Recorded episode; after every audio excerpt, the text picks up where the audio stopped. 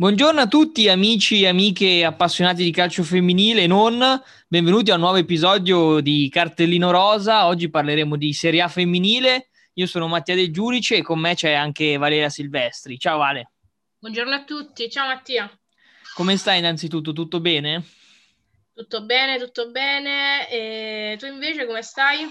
Tutto a posto, anche se non sono stato fortunato come te che sono andato a vedere Napoli femminile Milan eh, questo weekend non mi sono potuto godere eh, la partita, me la sono vista da casa. Iniziamo proprio dalla partita delle rossonere. Come l'hai vista? Comunque è arrivata la vittoria per 2-1, anche se forse eh, si è dovuto faticare più di quanto ci si aspettava, vista comunque la classifica. Vediamo un Napoli ultimo e un Milan ormai in zona Champions. Come, l'hai, come l'hai vista la partita? Allora, come anticipato è stata una vittoria di misura eh, e sicuramente non era la, la, partita che ci si aspettava di vedere perché abbiamo visto in campo eh, due squadre magari non al top della forma. Eh, il Milan ha sofferto nella finale di partita eh, e complice anche un arbitraggio un po' da eh, rivedere ammonizioni un po' gratuite per entrambe le squadre, rigore, quello dato al Napoli molto generoso, mettiamolo così, e quindi niente, ci si aspettava una vittoria più schiacciante dato anche la situazione che il Napoli femminile sta vivendo. Eh, ricordiamo, sono molte giocatrici positive in questo momento. Assolutamente, infatti eh, c'è stata magari anche un po' di polemica perché magari sarebbe stato meglio rinviare la gara visto che il Napoli eh, non si è allenata per qualche settimana e quindi le giocatrici erano non tanto in, non informissima. Poi vabbè, se Yolman poi sbaglia un gol a due passi dalla porta, lì poco ci si può fare. Um, assolutamente, assolutamente. Milan che quindi abbiamo detto con questo è il secondo posto grazie a questa vittoria, ma ieri in giornata è stato anche annunciato il super colpo che chiude il mercato rosso-nero. Siamo a novembre, però il mercato lo si chiude solo adesso, a quanto pare eh, con Vero Bochete, Veronica Bochete, leggenda del calcio femminile spagnolo, è arrivata il rosso-nero e adesso è difficile per chiunque, anche forse per la Juve. Il Milan torna, secondo te, in corsa scudetto soprattutto grazie a questo acquisto? Allora, il Milan torna alla corsa a scudetto grazie a questo acquisto, ma non solo, perché abbiamo notato inoltre durante la partita di sabato un'ottima prestazione del capitano rossonero, eh, Giacinti è in ottima forma e lo dimostrano i gol che nelle ultime partite sta siglando, in lotta anche per il titolo marcatrici, ricordiamo è seconda, e l'acquisto di, di Vero Bochete è un acquisto preziosissimo, è un acquisto forse eh, in Italia abbiamo al momento con eh, la Bochete uno dei talenti più cristallini del calcio femminile e innanzitutto la fama la precede quindi è un acquisto molto prestigioso, molto importante, che dà un forte segnale di crescita per il movimento femminile italiano e un forte segnale eh, alla Juventus, perché il Milan vuole competere. Il Milan in questo momento appare forse come il, anzi sicuramente come il competitor maggiore della Juve e questo acquisto sicuramente potrà eh, rimescolare un po' le carte tanto per dire uno dei tanti trofei che ha vinto Bocheta, ha vinto una certa Champions League con il Francoforte, poi è una giocatrice che ha giocato ovunque, in Inghilterra forse no, forse è stata l'unica nazione dove non ha giocato, però ha giocato in Cina, in America, in Spagna, in Germania, insomma, e adesso pure in Italia. Um, lei Però, ha giocato appunto, in tre continenti diversi. Tre continenti e, diversi. E il dato molto importante è che ha un ottimo fiuto del gol, ricordiamo, è la uh, calciatrice spagnola della nazionale spagnola ad aver segnato di più nella storia. Quindi è un acquisto assolutamente strepitoso. Assolutamente. Eh, anche perché comunque è un messaggio non solo per la Juve, ma forse per, anche per le inseguitrici perché tu adesso hai detto bene, il Milan è la principale competitor della Juve, anche perché altre squadre hanno un po' deluso in questo inizio stagione. Sto parlando di Roma e Fiorentina che si sono affrontate proprio questo weekend, una partita finita 2 a 2, quindi una bella partita, comunque un bello spot per il calcio femminile, come l'ha definita eh, mister Antonio Cincotta della Viola. Però è un punto che non serve a nessuna delle due squadre, perché ora il Milan è in fuga da questo punto di vista per il secondo posto perché ha più 8 dalla Fiorentina e ha più 6 dalla Roma con cui si affronterà eh, proprio questa prossima domenica. Eh, secondo te Roma e Fiorentina ormai sono lontane o comunque gli sconti diretti col Milan possono riaprire anche l'ottica secondo posto e a questo punto lanciando la Juve totalmente in fuga perché se il Milan si ferma eh, la Juve va a chi chiusi a vincere lo scudetto quest'anno. Beh, eh, la situazione è un po' complessa perché gli scontri diretti, come anche abbiamo visto nei campionati scorsi, possono davvero, possono davvero riaprire la, la, classifica. Ecco, è chiaro che un acquisto come Vero Bocheta penso serva principalmente a questo, a vincere questi scontri, vincere queste partite importanti e garantirsi il posto per il Milan in Champions.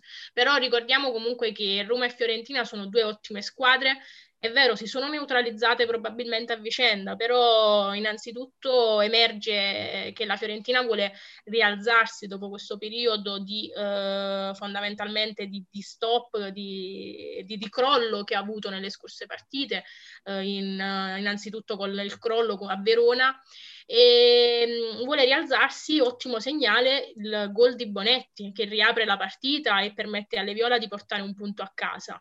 E quindi la Roma invece discorso opposto ha iniziato un po' in sordina, eh, ha accumulato diversi pareggi in cui poteva probabilmente fare di più, però la Roma è una squadra che sta mantenendo un po' eh, costante la posizione dell'anno scorso, quindi è, è da vedere, diciamo bisognerà vedere appunto questi scontri diretti e vedremo quanto Vero Bocheta avrà un impatto su, su questo campionato. Esatto, poi prima tu parlavi di Giacinti a quota 6 reti, la Fiorentina Sabatino a 7 e la Roma c'ha Paloma Lazzaro a 6 che è un po' il colpo a sorpresa di questo mercato perché eh, sta facendo davvero molto bene la spagnola. Adesso vedremo, probabilmente sarà divertente vedere proprio Milan-Roma, comunque il confronto tra le due spagnole, magari Paloma Lazzaro che si trova davanti la leggenda eh, della sua nazionale.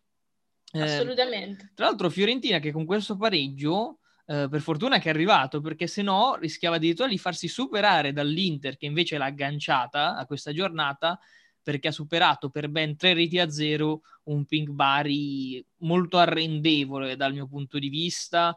Eh, non ha tirato fuori neanche quel carattere che lo contraddistingue, no? che magari ci sta a perdere in trasferta a Milano contro l'Inter, però di solito mi ricordo che le pugliesi fanno un gioco molto duro, molto, molto di cuore, molto di grinta, cosa che magari si è un po' persa nell'ultima partita, ma forse anche in altre giornate. Ma questa Inter, secondo te, che comunque stessi punti della Fiorentina, perché la Fiorentina magari può provarci e l'Inter no? Secondo, te, secondo te all'Inter manca ancora qualcosa? Beh, all'Inter manca l'esperienza di gareggiare gare importanti. Comunque ricordiamo che una squadra l'anno scorso era neopromossa Ecco, magari manca proprio quel piglio in più che la Fiorentina ha per la sua storia, per, per, le giocatrici anche che hanno un'esperienza magari diversa rispetto a quelle dell'Inter. Parlo come gruppo perché poi l'Inter comunque ricordiamo quest'anno ha fatto acquisti comunque importanti, vedi Simonetti, vedi Mauro. E secondo me chi può fare la differenza nella formazione nero-azzurra è sicuramente Marinelli, l'abbiamo vista, eh, due gol splendidi, però Marinelli è una ragazza comunque giovane, altenerante come Bonfantini in effetti, quindi non possiamo caricarla troppo di pressioni e, e far sì, comunque è da vedere, è da vedere. E secondo me la Fiorentina comunque è un passo avanti rispetto all'Inter, quindi la classifica lo, lo dimostrerà a fine, a fine anno. Comunque nerazzurre che alla prossima giornata affronteranno un Empoli uscito sconfitto dal derby toscano contro la Florenzia. Empoli un po' in calo rispetto alla prima parte di stagione, poi comunque sono stati qualche infortunio. Eh, domenica, anzi sabato, non ha neanche giocato eh, Benedetta Glionna. Quindi ci sarà questo match Empoli-Inter che, dove nelle azzurre potranno addirittura superare le toscane. Però volevo parlare anche, magari anche più di questa Florenzia, no? Che ogni anno parte in sordina, ma poi si rivela una squadra soprattutto in casa micidiale. Tutti i punti conquistati quest'anno sono arrivati dal Santa Lucia. Um, alla prossima ci sarà Florenzia-Juve, quindi una partita che l'anno scorso ha regalato tante emozioni, anche se è finita 0-0. Um, questa Florenzia in casa da, può e deve dare davvero tanto fastidio alla Juve o secondo te le bianconere quest'anno comunque si sono rinforzate molto anche loro eh, questa volta riusciranno a espugnare il Santa Lucia? Allora, io credo che riusciranno a espugnare il Santa Lucia, sinceramente, però la Florenza non è una squadra eh, da bassa classifica, non è una squadra da, eh, ten- per prendere poco in considerazione. L'anno scorso insieme al Milan è stata l'unica squadra che è riuscita a non far portare alla Juve i tre punti a casa e dunque eh, l'assenza di pubblico magari può giocare a sfavore perché come hai ricordato tu la Florenza con il pubblico ha un legame molto stretto però comunque in casa è un dato di fatto, vincono le ragazze nero-verdi. Eh, e quindi è, è, anche questo match da tenere sotto controllo. Sicuramente eh, la Juve parte favorita, chiaramente, ma eh, la Florenza dopo l'ottima vittoria contro l'Empoli eh, ha, ha, sicuramente ha acquistato eh, ancora più carattere, quindi occhi puntati su questo match. Assolutamente. Bianconere, che a questo punto ne parliamo, in questa giornata, questa domenica, hanno travolto eh, però solo per numero di reti, ma non dal punto di vista del gioco, il Sassuolo per infatti eh, per 4-0, Nero Verdi che in realtà hanno fatto, soprattutto nel primo tempo, forse creato più occasioni, eh, ma poi la Juve, la Juve, eh, sembra ti fa un colpo di testa e segna, Cernoia fa un tiro e segna, Caruso fa un tiro e segna, insomma, Juve non bella ma spietata la definirei io, sei d'accordo? Sono d'accordissimo e qui eh, gioca tutto l'esperienza, gioca avere in squadra giocatrici come Sembrant, come Cernoia o come la giovane Caruso che sta avendo un impatto considerevole su questo campionato. Quindi eh, nonostante in effetti le, la, la, le, scarse prestazioni di due giocatrici simbolo di, della Juventus come Girelli e Bonanzea che hanno giocato davvero una, male la partita, infatti sono state sostituite, la Juve è capace capace, grazie alla sua rosa eh, davvero molto vasta, di sfoderare sempre l'arma in più. E quindi il risultato alla fine è quello. Però sicuramente, come hai detto tu, non, non è veritiero ecco, il risultato perché il Sassuolo ha giocato un'ottima partita, soprattutto nel primo tempo. E le occasioni gol le ha avute, solo che non le ha sapute sfruttare ne ha proprio sprecate. Mi viene in mente Miyashi ecco. che con la caviglia calcia sopra la traversa o Cambiaghi che gestisce un po' male qualche occasione.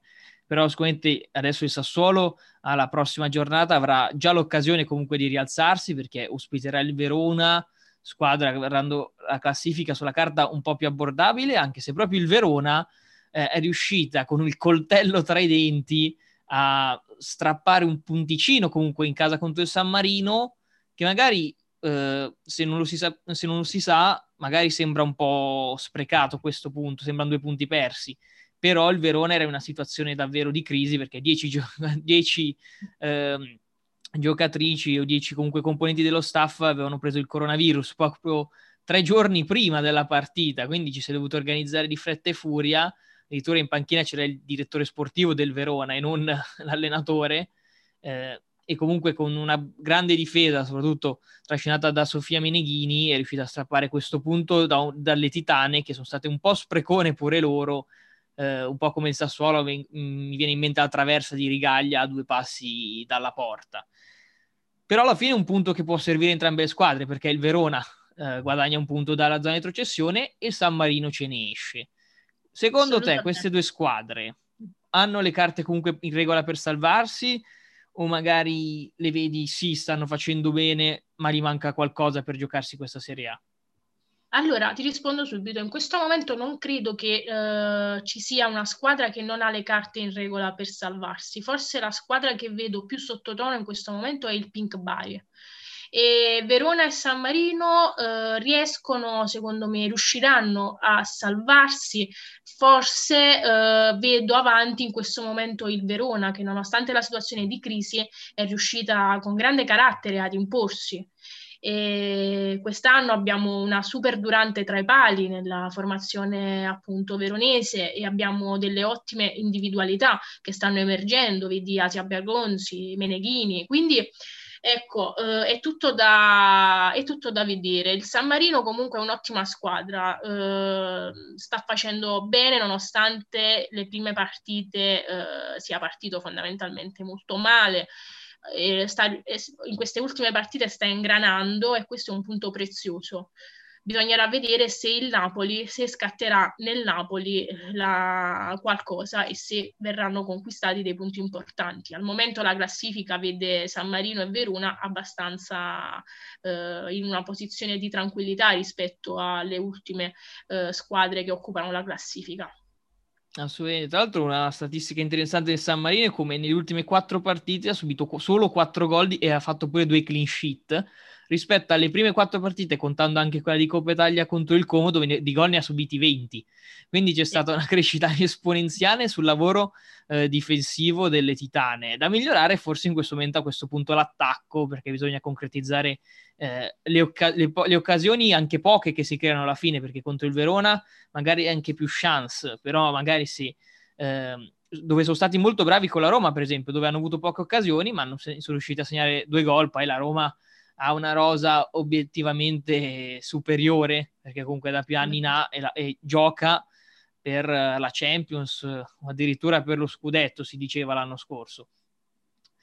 Abbiamo analizzato un po' tutte le partite, quindi abbiamo un po' affrontato vari argomenti, però magari ne approfittiamo, troviamo ancora un po' di qualche minuto la vostra attenzione, chi ci ascolta, magari per parlare di un caso in Serie C, no? Che, che comunque sta facendo un po' discutere perché Beatrice Urlandi, capitano dell'FC Torri, ha scritto un post su, sui suoi social, una lettera aperta sulla situazione che sta un po' colpendo il campionato di terza categoria, perché le squadre in zona gialla possono giocare, quelle arancioni rosse no.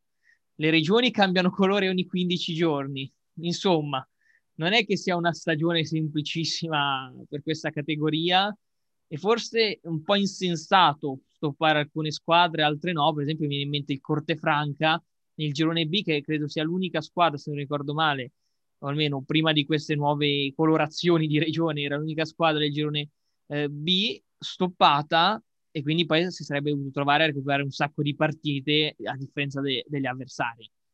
Come vedi questa situazione? Meglio fermare subito questo campionato, sospenderlo? Sì, secondo me ha senso in questo momento sospenderlo perché si creano delle chiare situazioni di svantaggio. Uh, non ha senso continuare il campionato in questa situazione. Del resto stiamo vedendo qualche ripercussione anche nel campionato della B. Eh, partite rinviate, partite sospese, ecco, è una situazione molto complessa sicuramente. Eh, quindi in questo momento queste ragazze che giocano senza le giuste tutele eh, non dovrebbero essere così esposte, sinceramente. Sì, perché poi ricordiamo che in Serie C non c'è assolutamente l'obbligo di fare i tamponi alle giocatrici, che poi sono anche forse eh, più a rischio rispetto alle colleghe delle categorie maggiori, soprattutto della Serie A, perché eh, tutte, non credo ce ne sia qualcuna esclusa, o studia o lavora, quindi eh, si trova magari a prendere mezzi pubblici, ad andare in giro, incontrare colleghi, quindi sono anche più esposte, tanto che le torri FC nell'ultima giornata sono entrate in campo in nove, la partita è stata sospesa perché alla fine tra qualche infortunio e altro eh, non si poteva più andare avanti, ma queste situazioni assurdo proprio che eh, ci debbano essere, che venga sospesa una partita per questo motivo. Noi abbiamo parlato di tutto, alla fine abbiamo analizzato tutti gli argomenti di questo weekend. Eh, poi ci riaggiorneremo con un nuovo appuntamento venerdì per parlare proprio della giornata di Serie A eh, alle porte, ormai alle porte, dove ci sarà appunto Milan-Roma, Empoli-Inter, eh, tra tutte. Poi ci sarà anche Pink Bari-Fiorentina, Florenza-Juventus, San Marino-Napoli, scontro salvezza tra le due eh, neopromosse di questa stagione. Io ringrazio allora Valeria Silvestri per essere stata qui con noi e aver condiviso le sue opinioni. Grazie a te, grazie a te. E vi do appuntamento, come già detto, a venerdì con il prossimo, prossimo episodio del nostro podcast.